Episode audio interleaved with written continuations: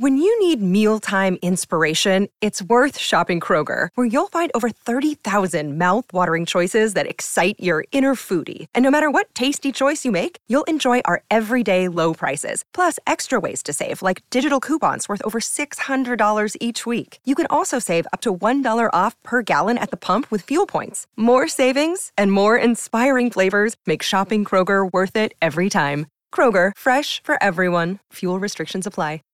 Every team, every topic, everywhere. This is Believe. It wouldn't be the holiday season if there wasn't candy, right? Celebrate the holiday season with the Holiday Crush. They've sprinkled candy with a holiday theme and fun packed challenges every week for five whole weeks, finishing on January 4th. The more challenges you complete, the better your chances of unwrapping delicious rewards. So, are you ready to crush the holidays? Play the Holiday Crush now. Download it from the App Store, Google Play, or Windows Store for free. Terms and conditions apply.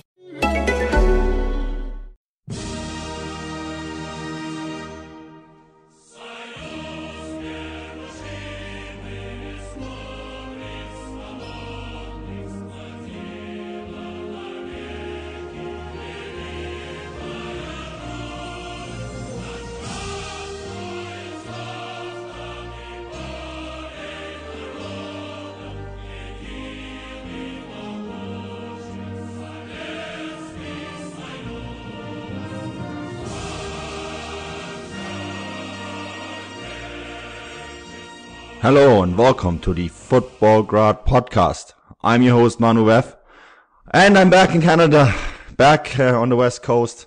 And um, Andrew, you're probably gonna love to hear this, but I, I arrived last night, late last night, landed on the west coast, and um, there was snow on the ground. Uh, yes, I, yes. It exists in other countries in the world. um, Sorry, I, I, was very, very, very shocked. Um, it was um, rather disappointing. Um, also, there it was only zero degrees. I was like, "What is going on here?" So yeah, apparently the cold snap is still on. Um, Tim, you kind of lied to me. You told me it was all over. It was all over. I don't know where you found the snow. We don't have it here. Like I live in downtown Vancouver. There's no snow, so I don't know where you found it. But oh, yeah, oh, well. you looked very it's it, maybe I got punished for making fun of uh, Andrew Flint uh, in this weather situation.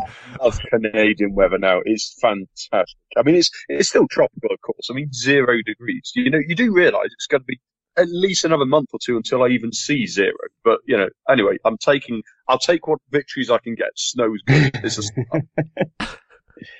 oh, it's mostly gone. Um, it's really mostly gone, Andrew. But I'm just out of curiosity because I forgot my ha- my cell phone downstairs. What is the temperature in Tyumen? Uh, well, it is getting warmer here too. Actually, um, I think we're we almost almost broke into um, single figures in degrees. So, um, yeah, we're getting there. Um, and like I said last time, it's because the football's coming. But uh, I'm actually I'm going to be in the car on the road to watch Zenit on Saturday in Ekaterinburg. Um, and it's mercifully not going to be absolutely perishingly cold. My car didn't start for the first time ever in a, about a week or two ago, but um, I don't think there's any danger of that. So, yeah, we're we're, we're getting up to um, tropical temperatures too now. Uh, tropical, uh, yeah, of course, if you say single figures, that's still a minus in front of the figures. So, um, I'm not sure if that's tropical, but well, I'm, I'm last question, Andrew, about the weather. So in the rest of Canada, you know, in places where people um, have to suffer the same kind of temperatures that you do, they have actually heaters built into the car, stand heaters. Do they do the same in Siberia? Well, actually, I do have a very, very cool little button. Um, I've got a remote control engine starter, and sometimes I just use it even when I I don't actually need to. But actually, it is genuinely it's a lifesaver because without it, without it, I'm going absolutely nowhere. But um, yes, I do I do have one of those things. Um, and uh, it's it's more than just a luxury. It is actually generally quite important. It's generally a lifesaver. I was just going to say because you know driving at minus fifteen degrees is um, yeah. um, but you know, boys, um, thankfully, Tim, we don't really have to deal with any of that sort of stuff. Even if it does snow, it maybe lasts. I had I had enough that in Russia because uh, when I was when I lived there and I had the car and before to go to university every night uh, I had to take out the battery and bring it home to make sure it doesn't doesn't freeze to death, so I can start uh, the comp uh, the battery next morning. That was my regular routine, uh, five days a week when I was, you know, uh, going to university. Um, I got sick of doing that, but yeah, you have to do it because like when it's above or like below uh, 20, there's always risk of your battery freezing. So yeah, I would just take my battery and walk with a heavy battery home and then bring it back in the morning and with cold hands try to uh, screw it back. Oh, that's that was fun. I just have a very vivid method. I got a very vivid image in my head of you carrying a car battery from a Russian uh, garage back to your yeah, apartment. Well, like it was like park, yeah, um, a, park, a parking, yeah, a big parking one. Yeah, just walking home with, with the battery and then just bring it back. And it's yeah, it's dirty it uh, you know because it's cold so it's um, sometimes it leaks so it's it's it's not great i'm i'm happy that i don't have to deal with that and we have a special correspondent from from england uh, to uh, come as a substitute for me yeah. super sub super sub um yeah. doing the, the the groundwork the grind um siberian lifestyle um yeah. So Russian life hacks, you take out the battery in order for your car to survive. Uh, speaking of hacks, I mean, we, we doing this news, I, news items. That's a uh, good transition, Manu. This is great. Beautifully done. I, I thought so very much as well. And anyway, speaking of hacks, um, we got this, this new thing with the news item pieces and our first news item of the day, Tim, Spartak Moscow's homepage got hacked, uh, fittingly in Russia. And we all know Russians are very good at hacking. And I'm actually surprised this has happened, hasn't happened before with any of the um, RPL clubs, but I, I suppose someone hacked Spartak's homepage. Um, yeah, CSKA fans, Lokomotiv fans, Dynamo fans, I'm looking at you. Um, tell me about this. So I woke up today and uh, we have like a Telegram uh, group chat uh, with a website called Pro, Pro Spartak and the chat was just exploding. There was like over a thousand messages. I was like, what happened? Did Massimo Carrera come back? What happened? Like, did we sign Messi? There's something crazy. And, uh, um, I, started reading this and what happened is that, uh, um, during the day, uh, there was an article posted on the official website where, um, it, it, it looked like the club wrote it uh, that uh, the club was criticizing the fans. The reason um, for for this uh, supposedly critiques was that there were um, a few posters, um, um a thousand posters uh, glued on in Moscow, which uh, was a movie which I, am not familiar with this movie, but it's it's like some kind of uh, famous famous movie about like uh, fantastic uh, some, some group of people. I'm not sure about this movie. I, am not very good with movies, but it was pretty much showed um, Fedun, Glushakov, Kombarov, uh, and uh, Rebrov as um, bastards, kind of. And um, in the and the poster said, "When will they leave?" And that, you know, those th- thousand posters which were glued around uh, Spartak Stadium kind of got a big attraction in the media. And uh, supposedly that article was a response to those uh, posters. And pretty much in that article, which, like I said, originally was posted on the official website, um, the the um, the fans were called marginals. They were called um, uh, cheap, uh, like like poor people, and like you know, like it's really really disrespectful to fans. Um, so the club took the uh, the the article down in 15 minutes, and then when somebody called uh, legendary Leonid Trachtenberg, and just to make a note, he's 71 years old. He's 10 years older than my granny.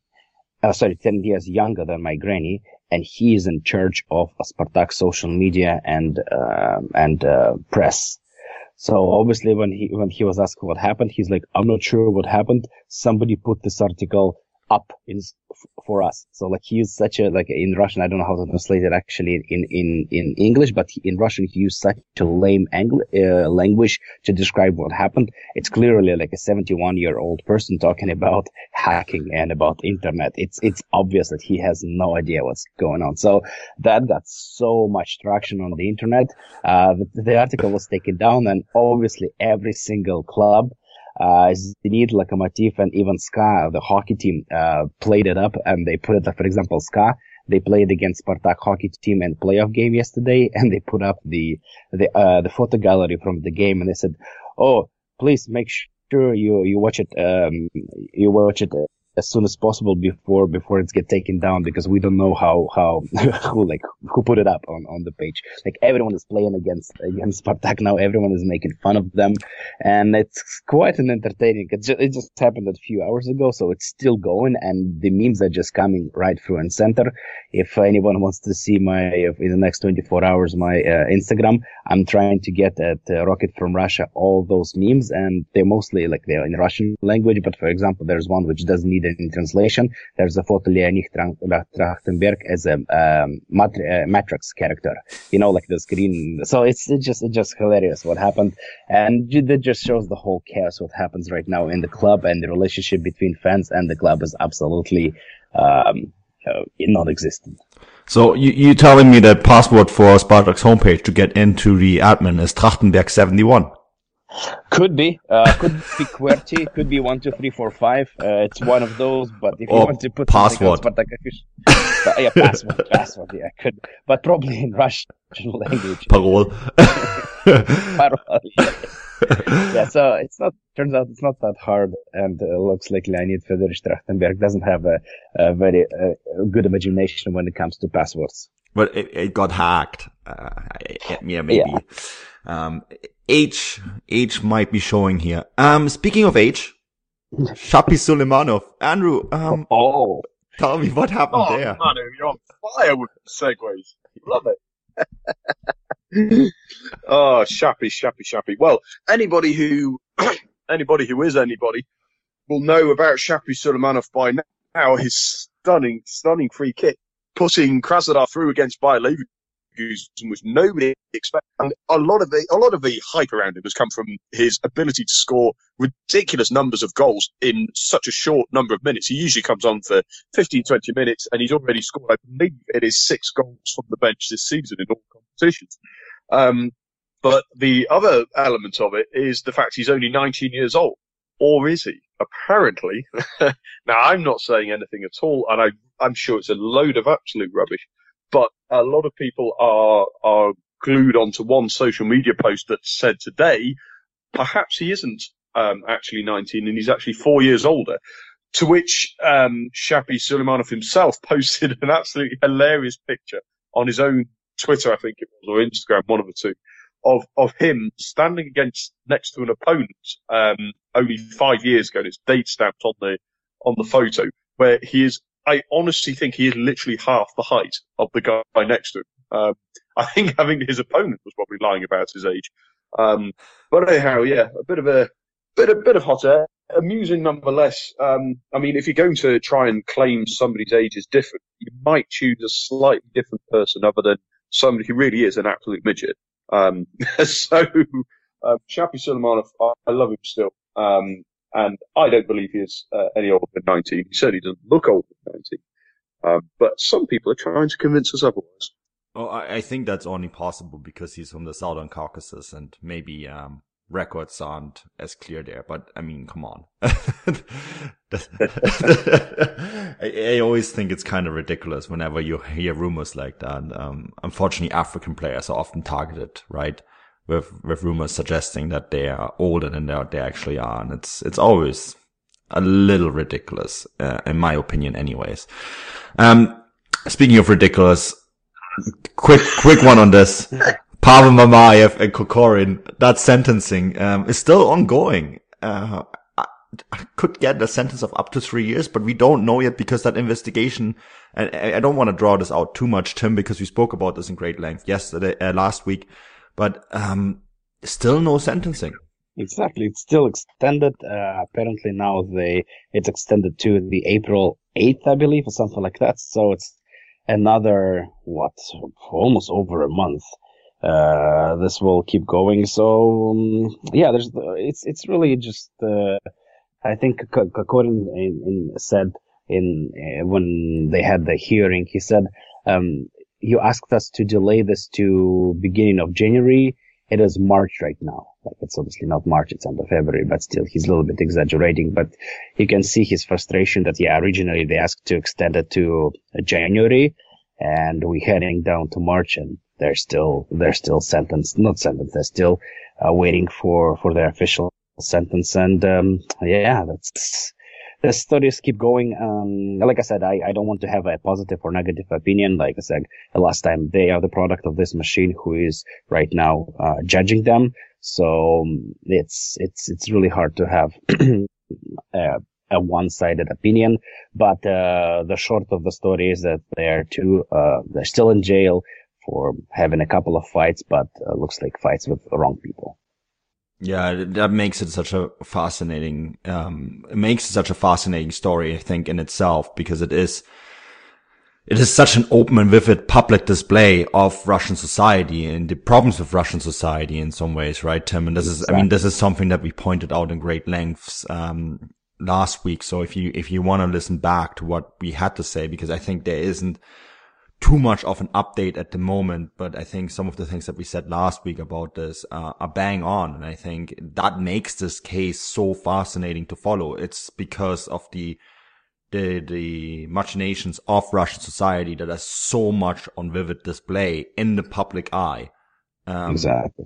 I mean, this is this is this is not a one and a this is not um, a special case in many ways because there's many cases like this, but this is such a mm. such a public one. So exactly, yeah, it, it's yeah. an it, it fascinating one. Yeah, there's something else which we could add and which perfectly lends into what we discussed last week. Uh, as of right now, um, if just to bring a little bit back that uh, there was a, a, conflict in the coffee shop where uh, Mamayev, oh, sorry, that Kokorin uh, with a chair uh, punched um, uh, like a, a, a, politician who is has to do with politics. His name is his last name is Pak, and right now Pak's um, team is claiming that he got the concussion. But originally, when the medical thing was done, it was that he had a scratch on his uh, on his mm, arm and uh, like a little, you know, yeah, a little little injury, um, yeah, like a like a skin injury, like not, nothing serious. Like it was just a hit with a chair. Like it's not obviously not pleasant, but you can't really get a, a concussion from a slight hit uh, with the chair. But now uh, the Pak's team is claiming that he had a concussion that also extends um, this whole hearing situation. So uh, this is this is this is just goes along the lines of what we said last week that they got in a fight with the wrong people, and that's why it's blown away so so big. But at the same time, that's like I said, man, this shows just how the society works. Mm. Uh, so if you do something against the smaller people, you can get away. If you can do it against the bigger than you or important people, uh, then then then you're in trouble. And Kokorin and Mamayev obviously are right now sitting since October being uh, in jail. So uh, yeah, that's just another example how this uh, case will be prolonged. And I think the just that Pak's teams they're just uh, doing a massive revenge and doing anything what in their abilities to prolong the them being in jail. Yeah, I, I think you know, as you said, politics um, mechanisms that are typical for Russian society. I think, and all of that is at display there. And, and it's also all at display in our next news item because we got, um, a new Russian football union president lineup. Um, and speaking of political alignments, um, this guy, Dyukov, uh, we were joking before the podcast, Andrew, that basically if you work for Gazprom, um, you pathway to football is is clear and the other way around as well if you work it's basically like a membership club isn't it um, the Gazprom football union let's call it that um, Dyukov is very much from that St. Petersburg clan we have we have outlined the St. Petersburg clan and the the interconnections between that political cycle that basically runs runs the the Russian Federation today. Um, remember, President Putin, of course, is is the head of the St. Petersburg clan. Um, Dyukov Dyukov's qualification is that he um, studied at the Leningrad Shipbuilding uh, Institute, and um, then got mm-hmm. a yeah. then got a job at Gazprom, and um, yeah, now is going to run uh, the Russian Football Union. Um, of course, it's a bit more complicated than that, but uh, guys, this is a big, a bigger news item. so we want to discuss it as a bit more, but yeah, Andrew, what do we know about Dyukov? Well, um, you, you, you've summed up the, to be honest, the most relevant parts. And when I say the most relevant parts, I mean just simply the, the connections. um, in St. Petersburg. I mean, I, I commented off air that basically these job titles that, um, that, that they, they all have, they actually mean very little because for all we know, they, they're, they're all just doing all the jobs together. Um, Dyukov is clearly not remotely qualified for, um, uh, for running uh, the Russian Football Union. Although, having said that, he has made some good moves already. He, as you mentioned, he wants to introduce beer into the stadiums again. Um, as long as he extends that to the press areas, I would be very, very, very happy man indeed. um, but in all seriousness, though, um, I, I, mean, we joke about what makes you qualified for for the job, but actually, um, he you mentioned another sensible idea. I, I mean, in my opinion, is a sensible idea is the consideration of uh, reintroducing fan IDs because I think the the cleaner that um, the the situation, the experience at stadiums becomes, the more appealing it will be to more fans and the safer it will be. So, and I think the fan IDs have proven to be a big success on a much more complicated scale during the World Cup. Um, I myself have. Um, so yeah, I think, uh, I think maybe we joke about it, but maybe Dyukov may not be that bad after all. I, yeah, I just I just wanted to, add a little bit that um, going back to that St. Petersburg clan, that obviously you know he has all those connections and um, uh, Gazprom, and um, one of the his strengths as the potential so as a future president of uh, the Russian FA is that he not only has obviously connections with the government but also connections with the sponsors, and that's I think one of his strongest things that he can get uh, sponsors to um, uh, the Russian uh, Football Union that was an issue in the past, in the past, um, you know, with a few different presidents. Um, there were some good times, there were some bad times, and I remember that, um, you know, Russian, we had to play some weird friendlies, uh, a few years ago, um, just to, to get some good. And, and I, I remember there were some issues, uh, the financial side of things. So that's the strong part. So um, not only his ideas about, um, like Andrew mentioned, beer and I, fan IDs, uh, which, which are kind of for developing football, but also the financial side of things. And looks like he has some decent connections and some plans to bring on sponsors. Uh, which hopefully will work out in the favor of the Russian FA. So that's, that's, I think that's a very crucial part. And that's why he was the only, there was no other candidates. That's, that's why he was the only candidate, um, on, for this job. I think also the, the other candidates, Mutko and Sorokin are kind of, um, Mutko in particular is politically damaged, right? Because of the, the doping scandal, um, after the Sochi Olympics. And it's, it's going to be very difficult to have him in any kind of um, job ever again when it comes to sports. So I think because of that. And then I think one aspect, and you mentioned this already, or you touch on it, Tim, is the, is the connection to sponsors. Um, his, his past of working in, in Gazprom, Gazprom Neft, of course, the oil sector of Gazprom. Um, you have to remember Gazprom is, is a huge consortium of many, many companies and firms. Um, they, they not only do oil and gas, but they also have a television branch. They have a banking branch. It, it, it's a, it's a massive holding company. And I think, um, one thing to remember is the Russian football union is quite powerful in FIFA. And Gazprom, of course, are a sponsor of both FIFA and also of UEFA, the Champions League, right?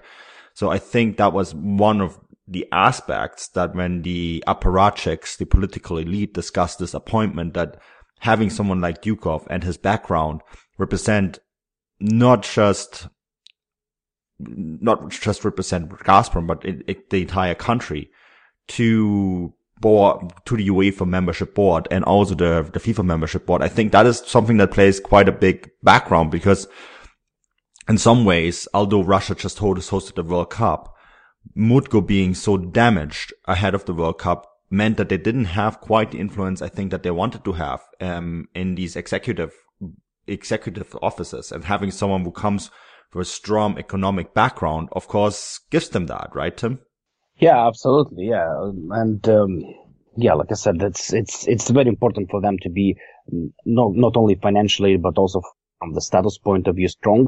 And uh, I think the, the World Cup was a very strong push. I think like even yesterday, I watched an interview with Gary, Lineker. He spoke um, with a Russian journalist, and he said, yeah, that uh, even the Engl- English people were surprised how much status uh, the world, the successful World Cup uh, added to you know to the Russian footballing side of things.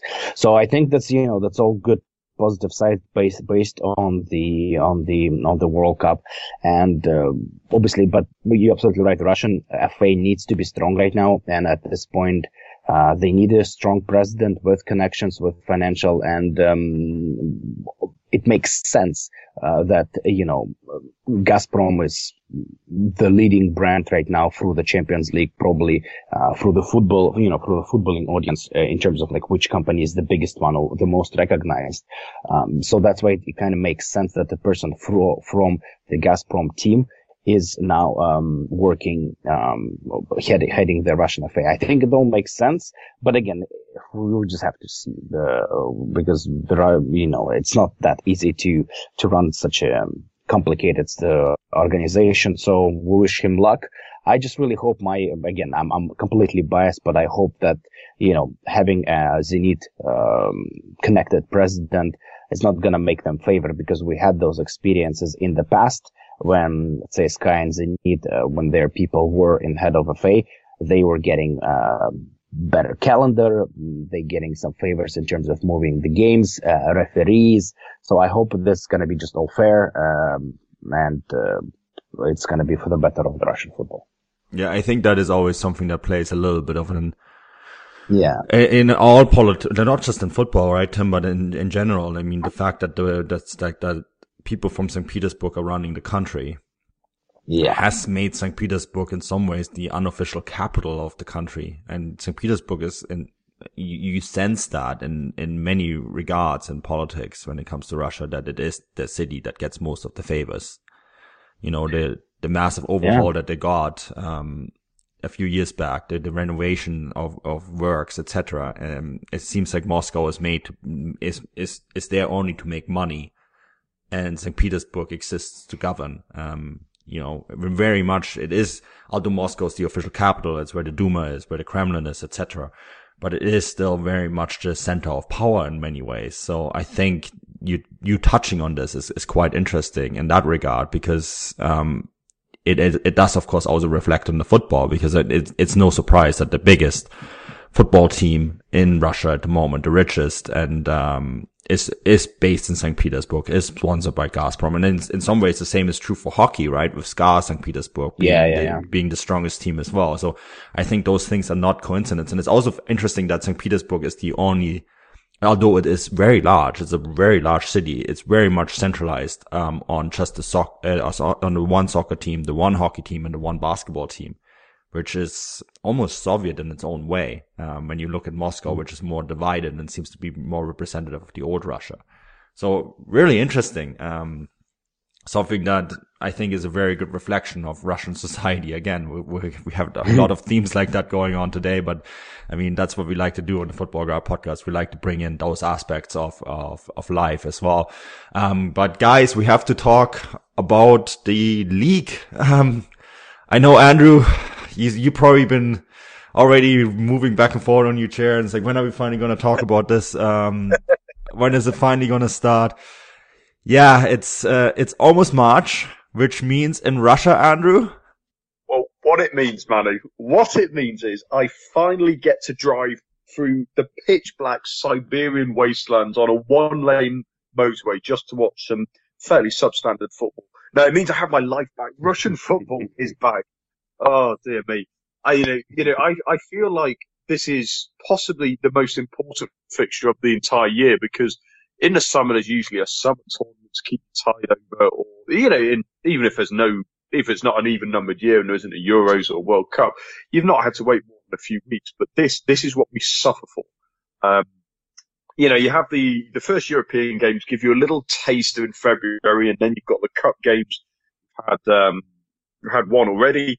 Um, but finally, this is what we this is what we love, and, and much as I love the Russian Cup, and I'm sure we'll come on to the Russian Cup in a moment, but um, the league is what matters most. It always does, no matter what country you're in, and um, and for me personally, I'm even more excited because I've got Zenit St. Petersburg, CSKA Moscow, Lokomotiv. They're all coming to Yekaterinburg in the next few weeks, and Zenit in just a few days' time. God, I cannot. No, it's go- it's going to be a big match for them too. Um, exactly. Because yeah, Zenit pretty much have to hit the ground running. We we, we talked about the the big transfers that they made, and um, want to preview the second half of the season a little bit here. And um, the championship contenders, um, which are, in our opinion, at the moment, Zenit, Krasnodar, and CSKA, um, they're all in action, of course. Um, CSKA, and interestingly enough, they're all on the road. And uh, Zenit, a long trip to Yekaterinburg. Um, not an easy trip because it is such a long trip, right? CSKA, probably with the easiest fixture to start off with, um, with Arsenal Tula.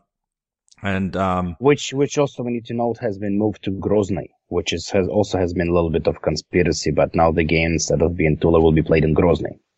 There you go. But, um, of, of course, that's also warm weather, right? Uh, Tula, I assume it's, it's still very, very cold in Russia.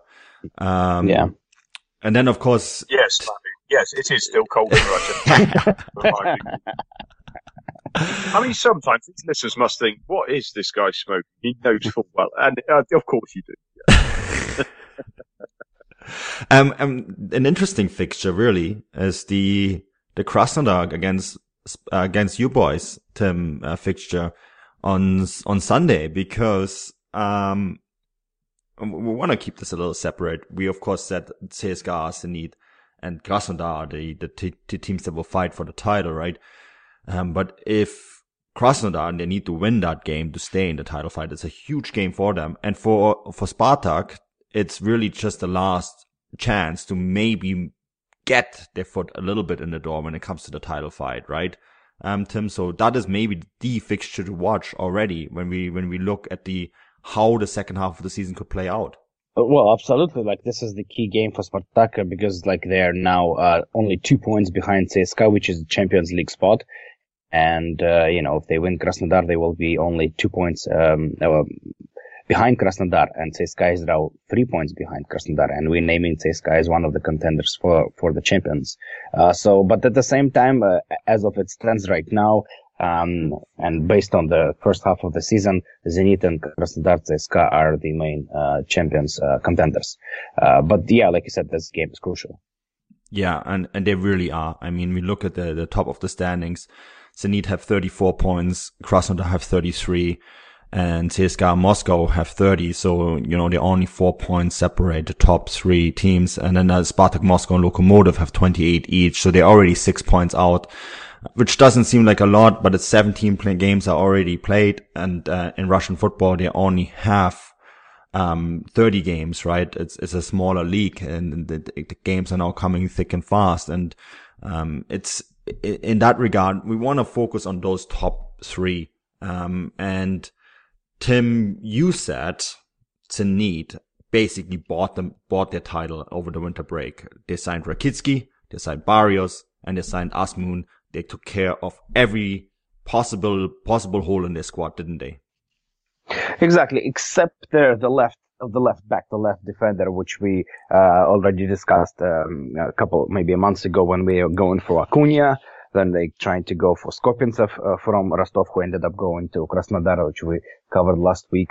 Uh, but otherwise, they really, really, they lost Paredes, but they found an maybe even um, equal or maybe even better um, substitution in, in, in the face of uh, Barrios who really, you know, it seems like he will be uh, a key player uh, for them. Um, it looks like Rakitsky will be another one of those um, key players in the game, and Azmoun already showed his quality in the game against Fenerbahce.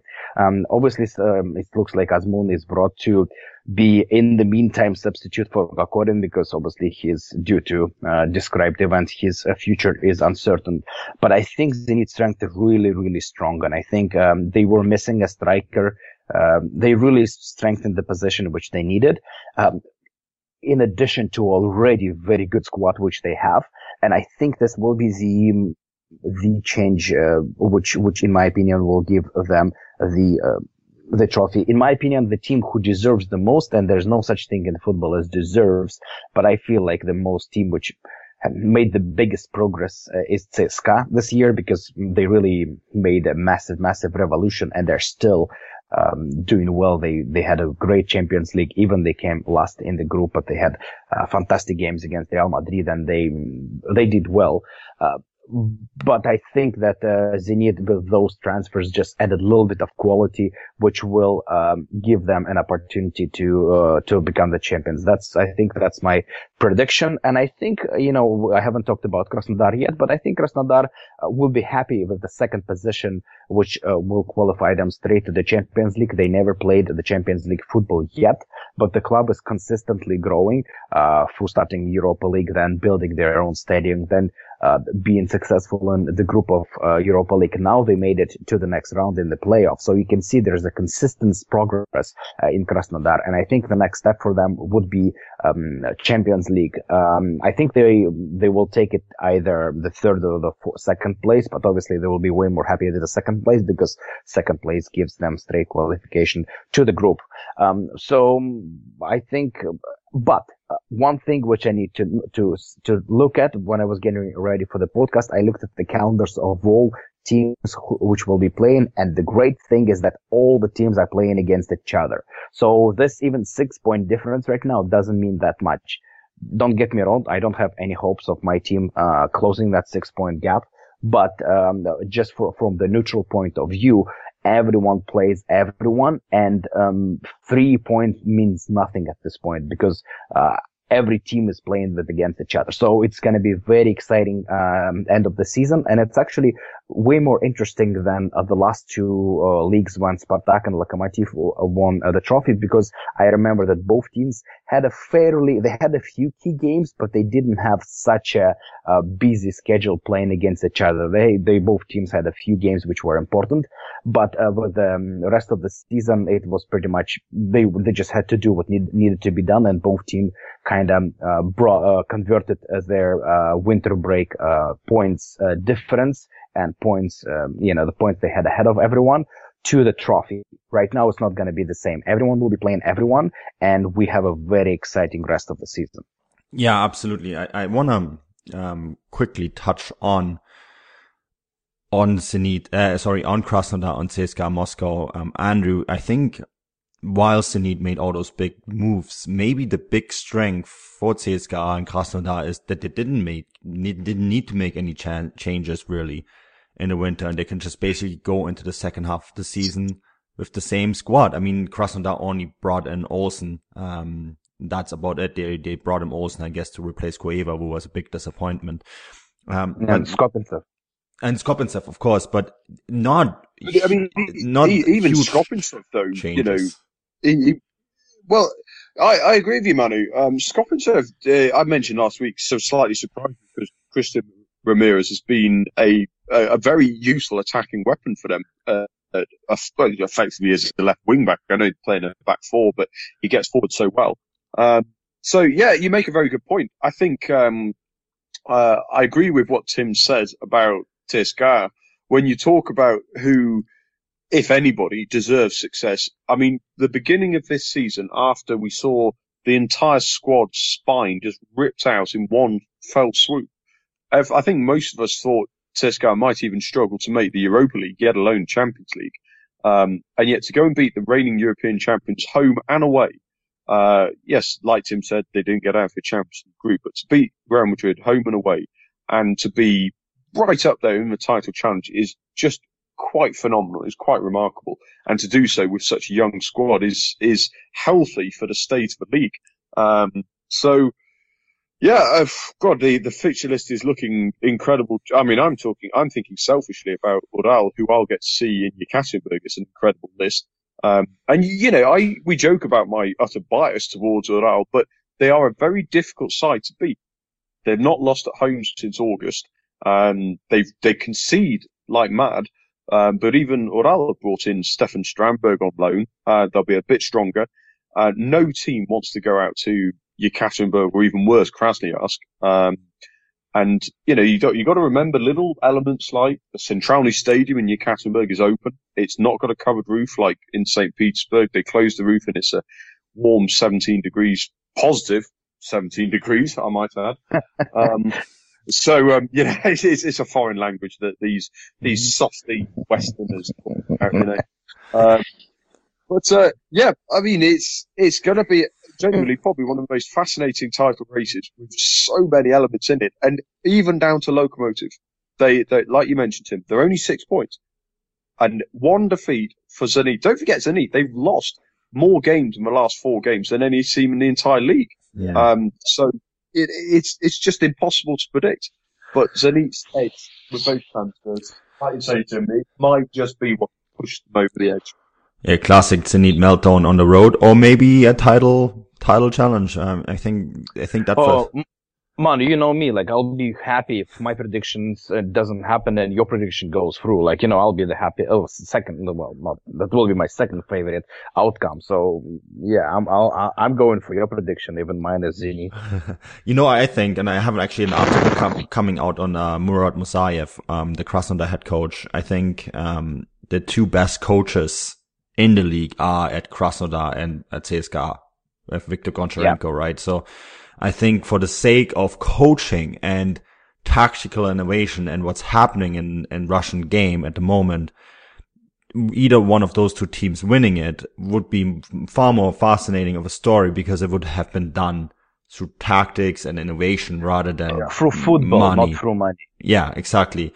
And I think that is, that is something that I, I think find fascinating. Goncharenko and Musayev are two very different coaches, to very different approaches to the game, but fascinating nonetheless. And I think that is, that, that would be, um, an interesting aspect of the story. And I think coaches in general, not just in Russia, but in entire post-Soviet space are very much overlooked because they rarely venture into Western Europe. And I think, um, we have two of the best young coaches in the European game. I mean, Bayer Leverkusen just got the experience, Murad Musayev and the way he plays football. Um, it's a very, very, very fascinating brand to watch, an interesting brand of football to watch. And the same was same with Goncharenko. I mean, this guy had no money whatsoever and he managed to beat Real Madrid twice. And I think that is something that mm, deserving of notice. Um, so yeah, uh, interesting aspect. Um, we need to kind of talk about the, the next bunch of teams, um, in this, in this second half preview. And this is, this is the European places. Um, we have to take out Rubin Kazan because they are banned from Europe, right? So, um, basically we're talking about Spartak Moscow, Lokomotiv Moscow, um, Rostov and Akhmat Grozny, possibly because Rubin are banned. Tim? And, and, Um, yeah, t- uh, Andrew, I think with 22 points, um, there's the cup, Yeah. right? Andrew, you have right, a cup. Cup is all Oh, yours, oh. buddy. I'll, I'll, I'll, let, I'll give you that one. Fair enough. yeah. I I just see, I, you know, you have a very, let's see what, what Ural does against Zenit and then maybe we can open that, that can again. Or- No, or- no, let, let, I'll, I'll, I'll brush over the fact we've conceded uh, the, the the most number of goals in the entire league so far. yeah, We'll just minus 10. ignore that fact. That's like a- another extra minus point, right? At the, that stage. But yeah, so, Uh, um, yes. How are we going to see this this this finish up though boys? Um i mean it's such a blurred line because this pack of teams and this includes Lokomotiv and sparta could still finish in the champions league. I think it's a bit too far for them to win the title. But they also have to fight hard to stay in the europa league right tim? Yeah, I think so. I think I think especially again, given that all the clubs will play against everyone, then uh, with that caveat, uh, we can see Spartak and Loco even you know aiming for the Champion League uh, spots. I agree with you that probably you know for both clubs right now uh, the trophy is unreachable, and I don't think that both clubs. Um, again, if we speak in quote unquote deserve uh, to win the trophy because they um, especially Spartak having three coaches in one season in the first half of the season. Like those teams just, you just, you just can't win the league. It's, it's too messy and you need to figure out how to protect your, uh, official website and then how to protect your goal probably. But, uh, the Lokomotiv, uh, also had a tough season. They were, they were focused on Champions League and that was, um, that kind of the two, two big tournaments, they also didn't help. But I think both clubs are favorites, uh, to end in uh, the Europa League spots or or somewhere on between third, fourth, and fifth uh, place because um, the both clubs have still very strong squads. Um, uh, Spartak has um, brought up a lot of youngsters and um, increased the core of the Russian players. Uh, Lokomotiv uh, also they still have a very great uh, squad, and it also depends on the form of the players because we remember how crucial uh, Fernand- uh, Fernandes was uh, in their champion season. Also, they still have Fedor Smolov, who is um, obviously has the class and has the high level of play, but he he wasn't himself in the first half of the season when he played for Lokomotiv. Um, it was it had to do with his form and post World Cup. Um, who knows if he will be in a good form and uh, Fernandes and uh, Miranchuk brothers will be in good form. Maybe you know that will that will be very, very helpful. Again, at, at, the same time, if those players will be out of form, we saw how Lokomotiv can be vulnerable vulnerable and um, how that can cause problems for them. So uh, to wrap up the conversation, I think Spartak and Lokomotiv are the favorites. Uh, Rostov and Akhmat also have been doing well this season, especially Rostov, uh, very hard team to beat. And I'm, uh, I think uh, at the same time, Rostov's focus will be on the cup because they made it. They, they won over Krasnodar and they are the first team who made it to the semifinal of the Russian cup. They're literally three games, uh, two games away from the final and then anything could happen in the final. And, um, so I think Rostov will be quite happy, uh, to still, you know, focus on, on, play the league, but focus on the cup and see how that goes. And if they make it to the final, you know, that's, that's, that will be their, their Europe. So it's going to be interesting, but again, my prediction is Spartak and Lokomotiv have a little bit more chances than Rostov and Akhmat, and this is what I have to say. And Andrew, now you have a chance to talk about Ural. Well, I mean, you know, all the conversation about who's going to focus on the cup is all completely irrelevant because we already know who's going to win anyway.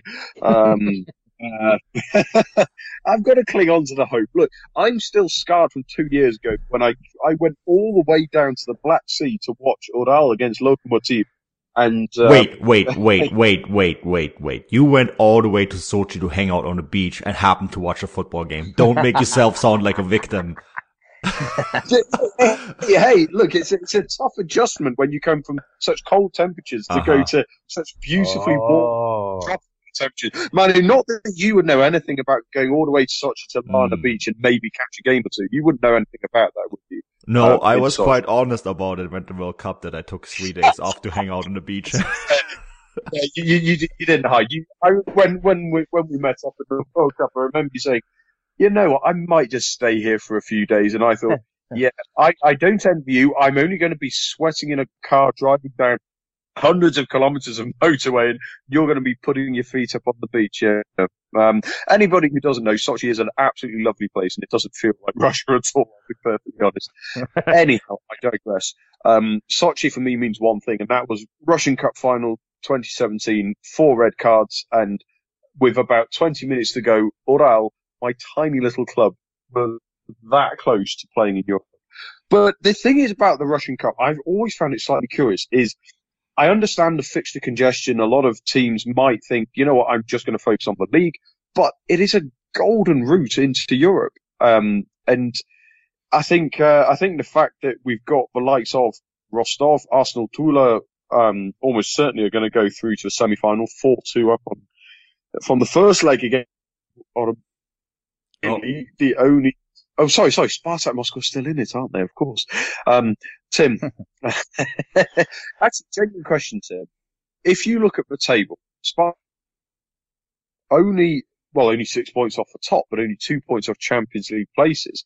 Do you think Spartak will prioritise the league over the cup? Or no, no, no, no, no. The, the, the official thing, the official goal is the cup and the Champions League.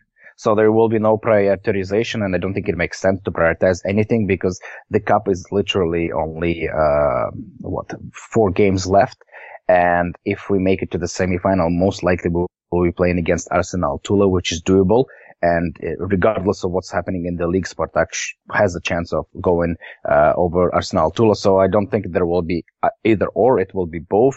Spartak, uh, the goal official, the official goal is to win the, the trophy, to win the cup and they have a decent chances and uh, also to qualify for Champions League.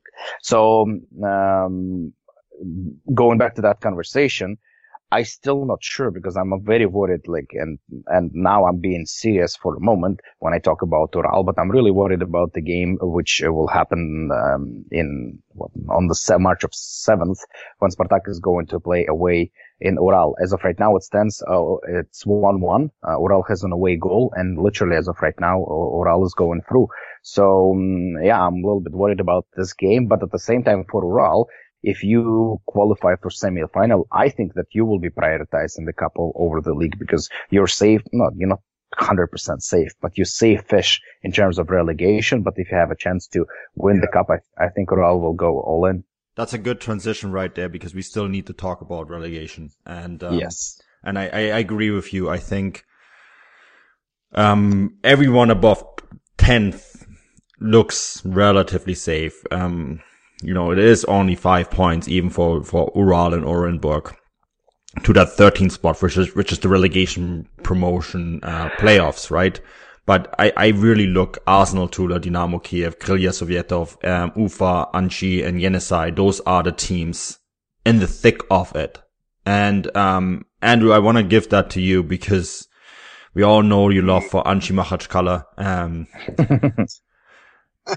when you look at this yeah. this bunch of of the of when you look at these teams, um, I mean Dynamo Moscow, they they might actually eventually play in a new stadium, um, but the entire rest, um, who do you see going down? I think I mean Ufa is a very well run club. Arsenal Tula are a very well run club too, considering their size. Um, Yenisei, I think they're done, they're gone um, Dynamo Moscow was always a team that could kind of slip up. I mean, there's so many possibilities of how this could go.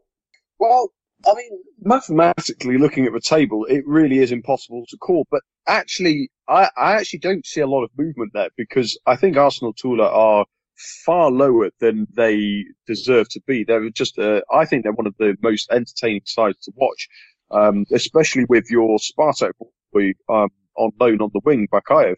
He mm-hmm. was actually, for me, was the best player on for Arsenal Tula when they came to Yekaterinburg and he scored twice. Um, I mean, uh, Sergei Tkachyov, um, he's one of my favorite neutral players. Just he loves taking long shots. But he's a he's a fantastic left footer. Um, I mean, how they are 11th is quite beyond me. Dynamo.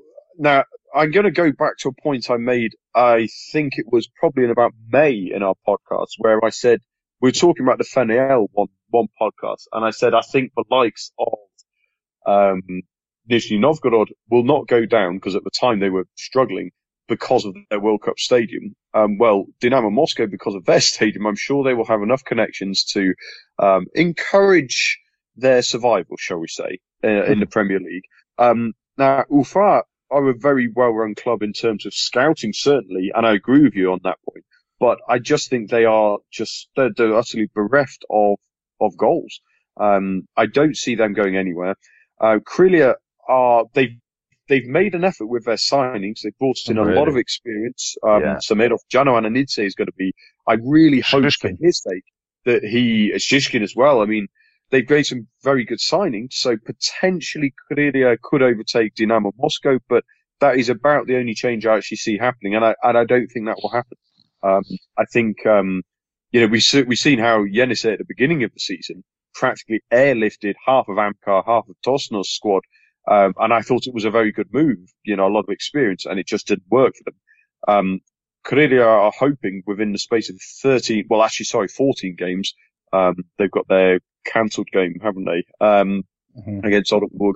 I don't think it's going to work quickly enough for them. So I actually think the bottom four, I know it's not imaginative, but I actually don't think bottom four is going to change. Yeah, can, can I add just uh, one more little thing on that? That um, uh, Andrews way knows way more than I do on that, but I'm just looking on uh, the NFL, the that second tier of Russian football, and just a reminder, the top two teams are going straight to the league, and the third and fourth place uh, place relegation matches uh, with the um, what, 14th and 15th place oh sorry, 13th and 14th places. And looking at the FNL table right now, where we have uh, looks like the third and the fourth teams will be Avangard Kursk, uh, Chertanovo, Nizhny Novgorod, or Sochi. Um, I don't think that those teams, knowing knowing a little bit about them, that they really are um, represent any danger for, uh, for example, if let's say Krylia Sovetov or Ufa will end up in that, or especially Dynamo Moscow if end up in the relegation games. I think the gap is too big. I think the two best clubs from uh, FNL, FK Tambov and Tom Tomsk will qualify automatically.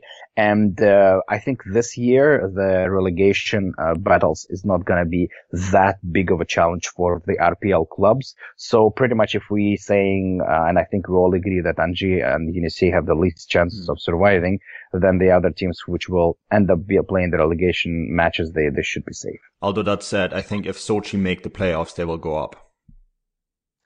Well, yeah, uh, then Nizhny Novgorod also have the stadium, so for mm. the same mm-hmm. reason which Andrew just said. So it's, um, yeah. it's, it's it's a good point, Manny, and just like you said, I, I that's where I think it would get um, interesting, shall we say? I agree with you though, Tim. Having watched the, I mean, the FNL is the league I've watched the most. I'll be I'll be going to watch, in fact, Chertanovo on the 16th of March when 15 year old Manchester United trialist Sergei Pinyaev is now in the senior squad um, which is going to be fascinating to see if he actually plays.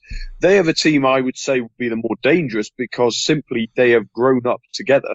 Um, Avangard Kursk um, had their cup run, of course, last year, um, but, but, they are not. The, the FNL is a very odd league. Kursk have no, no, infrastructure, Andrew, right? I mean, that's just, that's just the, I, I can't see that. But if Sochi or Nizhny Novgorod make that playoff yeah, spot with their World Cup stadium, the money well, that's going to be poured in from the regional yeah. governments. Mm.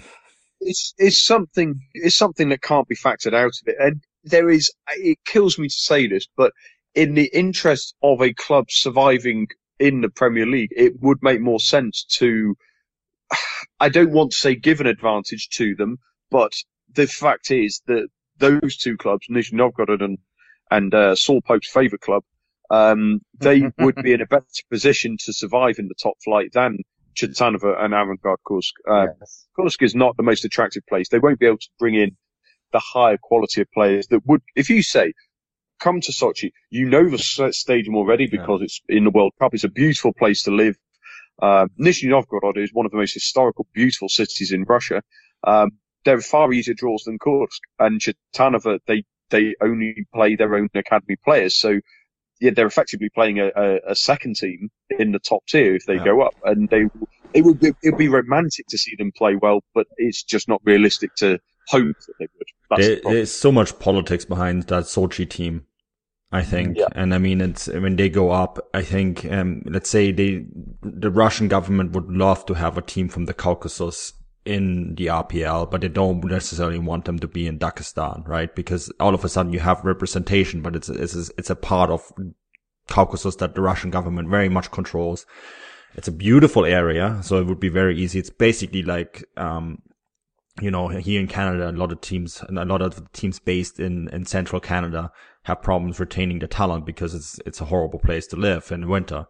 Um, this is the same with some of the Russian teams. If you can choose to basically live in the Miami of Russia, I think a lot of players will go for it. And I think, um, given the prestigious project that Sochi has been, I think it, it's just, it, for me, it just, that's how, that's how it's going to play out. Um, looking at this, I, I think Sochi, if not this year, next year, they will be in the Premier, in the Premier League. It's just how, that's how, how it's going to be. But boys, um, we're pretty much done with our, um, preview for the league. We have one item to discuss and we have to make this pretty quick. Um, the Europa League draw, guys, uh, we got Zenit against Villarreal, Valencia against Krasnodar, Chelsea against Dynamo Kiev. And we're going to have a lot of fun writing those previews. I think those are three games that we really going to enjoy. I think Dynamo Kiev, of course, have going to have the toughest, um, toughest challenge. But um, yeah. in Valencia and in Villarreal, two Spanish sides and um, attractive games. Really looking forward to previewing them, having them on futbolgrad.com, having covered. But I think most importantly, two games that Russian teams could win and progress from. Yeah, hundred percent. Um, I, I agree with what you say. I, I was actually very happy with that draw. You could, in on paper, look at the likes of perhaps Dinamo Zagreb or Slavia Prague as slightly easier draws, perhaps. But then again, Zenit, of course, played Slavia Prague and struggled massively in the group stages. They beat them 1 0 and I was there in the stadium, but Slavia Prague were absolutely dominant all over Zenit. So I actually, in a weird way, would rather than play these two clubs. Villarreal are very near the relegation zone in the Liga and Valencia. I believe they've drawn more games than any other team in the league. They struggle to, to finish games off. So actually, it's a good challenge. It's a suitable challenge, but a very, very manageable tie for both Zenit and Krasnodar. And like we mentioned, they've both got over the most difficult hurdle yet, which is the, that very first game, the, the, the first tie, uh, before they've had any competitive football. Now they've had their competitive break, um, into the domestic season. I, I'd be disappointed, to be honest, if at least one of them, if not both, didn't go through. Yeah, Tim, Russian teams usually like to play against Spanish sides. You know, you look yeah. at recent history, even the last couple seasons, this year, of course, I think this is, this is good news, um, overall. Yeah, I totally agree with you. Yeah, because historically, for some reason, for some weird reason, Russian, uh, uh, Russian team has have tough time against French and English teams um, German teams as well. But then for some reason against Spanish teams, we play successfully. I don't know what's really the, the, the, the, trend there. But, um, again, Villarreal is not having a great season and Zenit St. Petersburg, like you said, they're over the hump. They already will be in this season. Yes, of course, it's still early, but I think the Zenit, uh, quality will be enough uh, to, uh, to play against Villarreal. Spartak played against Villarreal when Spartak was on a horrible uh, form and still we still put up a, a little fight and Villarreal didn't look anything impressive. I haven't watched their recent games, but uh, you know, their league in the table dictates that not everything is really going great. So Zenit definitely they have, I think that I would call Zenit favorites there. Valencia Krasnodar, I would say it's 50-50 because Valencia have just way more experience in that stage of, um, of, uh, European competition. Uh, but Krasnodar is definitely, they definitely have their chances. Dynamo Kiev story a little bit tougher. Mm. Chelsea is a very strong team. We saw, we all saw what happened in, in the final of, the cup and, uh, in Chelsea. So maybe that somehow will, mm, you know, I don't know, will put some questions in their squad. But that, but I, but Dynamo Kiev definitely had the hardest draw. And obviously Chelsea is, Chelsea are favorites. But if we will have, uh, Krasnodar and Zenit um, to go to the quarterfinals, that will be a massive success uh, for Russian football and very good for Futbolgrad. Yeah, I think there's a good chance that they will. Dynamo Kiev, yeah, we don't even know who's going to coach Chelsea. Um, yeah, who will be in goal? Yeah, who will be in goal? Um, yeah, what a mess. I, I, I briefly want to touch on that, Andrew. Um, bizarre that uh, uh, Milk Cup final yes. or whatever the cup is called these days um, against Man City. Wow. Uh, yeah. I, I, I've honestly, I've, I've very, I don't think I've ever seen anything quite like it. And it, almost as bad as that was, it was embarrassing to see the, the canned official responses of, it was a misunderstanding. Anybody who didn't watch it, well, I'm, yeah, right. I'm sure everybody has. He basically, the goalkeeper, 24 year old, um, 71 million pound signing, has won nothing in his career and is third choice keeper at best for Spain, tells Maurizio Sarri, one of the most respected tacticians in world football, no, I'm not coming off when he wants to make a substitution, tactical substitution for penalties. Um, and he then prances around like Bruce Grobbelaar on the line and makes a mess of trying to save the penalty. And, and Manchester City win the shootout anyway. Um, and he just defied the coach. The coach went ballistic. So, um, I was, I'm amazed that Maurizio Sarri at the time of recording anyway is still in charge of Chelsea. Um, but, uh, like you say, it's debatable whether he will be still by the time of the Dynamo Kiev game. Yeah, we will, I mean, we will, we're, pre- we're going to preview all these games. I think with the Dynamo Kiev one, we're going to wait until the very last minute so we can make, usually it's lineup changes that we have to worry about. This time it could be coaching changes. Um, what a backstory to this game. It's, um, uh, such an unknown factor. And I mean, Chelsea are just such a mess top to bottom, the, the whole coaching situation that's been going on for weeks now. The fact that they got a transfer ban, and the the persistent rumors that Roman Abramovich wants to sell the club. I mean, wow. Uh, I think maybe if you want to play if you want to play them as one of the post-Soviet teams, this could be the time to do it. Um, because they just they they just in such disarray. But at the same time, they might have to win the Europa League to get into the Champions League next year. So that's, that's another factor. So yeah, um, we, definitely this is going to be one that we're going to maybe have to talk about a bit more, um, come next week, boys. Yeah, man, a quick question, uh, just really a couple seconds. Um, uh, everyone says the most exciting tie is uh, Eintracht Frankfurt versus Inter Milan, and this is a little bit, um, mm. you know, not to our friends at Gegenpressing. Uh, what do you think really quickly about this uh, pair? Uh, do Eintracht Frankfurt have a decent chance of going through? Well, I was at the Shakhtar Donetsk game, um, and I have to say, and I, I think this is something that you can't underestimate. This this uh, stadium, the uh, former Waldstadion, and I, I, like to use that name rather than the commercial product that they advertise now to, to name the stadium. Um, everyone in German football always talks about uh, Borussia Dortmund's Westfalenstadion, right, and the noise there. But um, having now covered a couple games in Frankfurt, I, I had to put an earplug so I could cover the game the noise was was so tremendously loud that I couldn't. I it actually hurt my ears. I've never experienced anything like it. The the noise level in the stadium.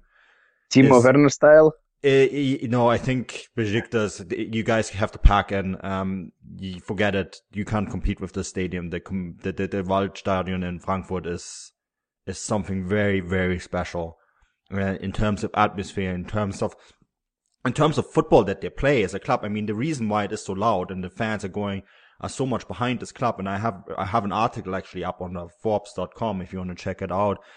Um, I think that really is a huge home advantage for them. So that first leg for them, I think Frankfurt will have to win that game to set themselves up well nicely.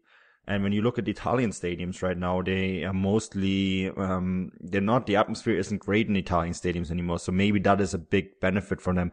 And I mean, Tim, they beat Shakhtar Donetsk 4-1 at home. Yeah, that's crazy. I saw that's crazy. I mean, the Shakhtar Donetsk are a very, very good team.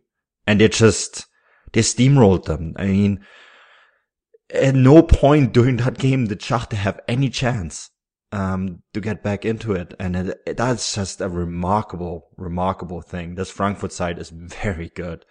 Um, and once they, they stabilize and if they get, keep their players together, this is a club that could really, you know, become maybe the next Borussia Dortmund in terms of where they're going to be in German football. And I'm really much looking forward. I mean, I think the Europa League, we don't talk, it doesn't get the coverage that it deserves. Uh, I think it's, it's a wonderful competition and some of the draws that we got, we just talked about the three that we got for, the the Futbolgrad teams. Um, we add the the Frankfurt game to it. Those are four wonderful ties. Um, those are games that I think a lot of people can be very excited about, and I'm very much looking forward to covering it.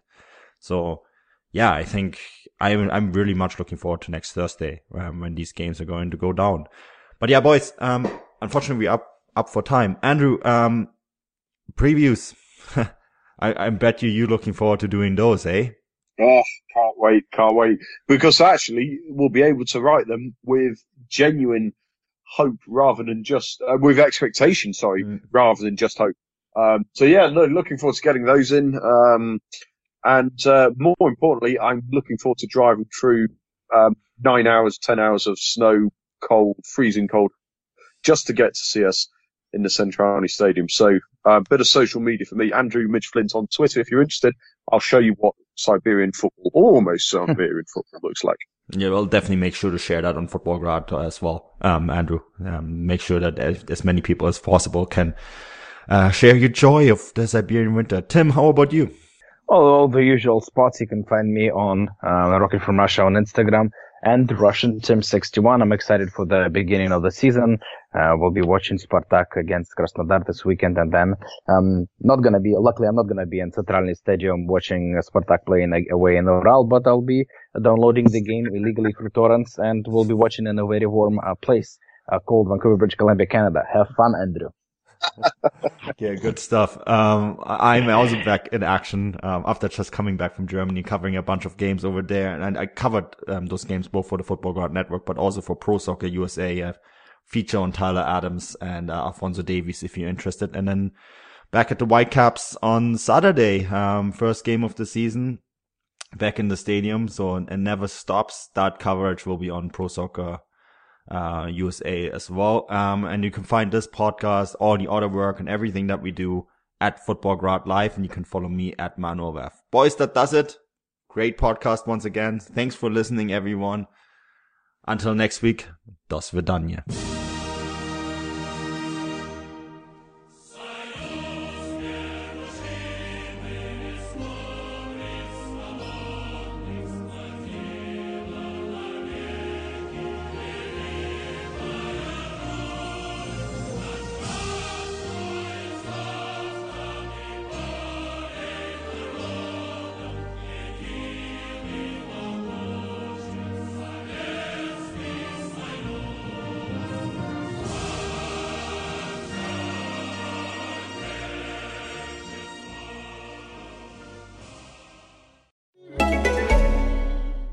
Wouldn't be the holiday season if there wasn't candy, right?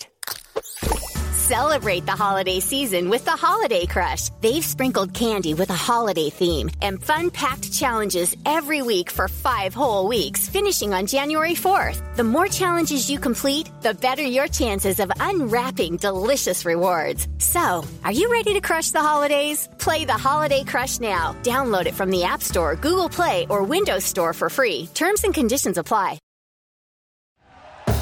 Thank you for listening to Bleav. You can show support to your host by subscribing to the show and giving us a five star rating on your preferred platform. Check us out at Bleav.com and search for B L E A V on YouTube.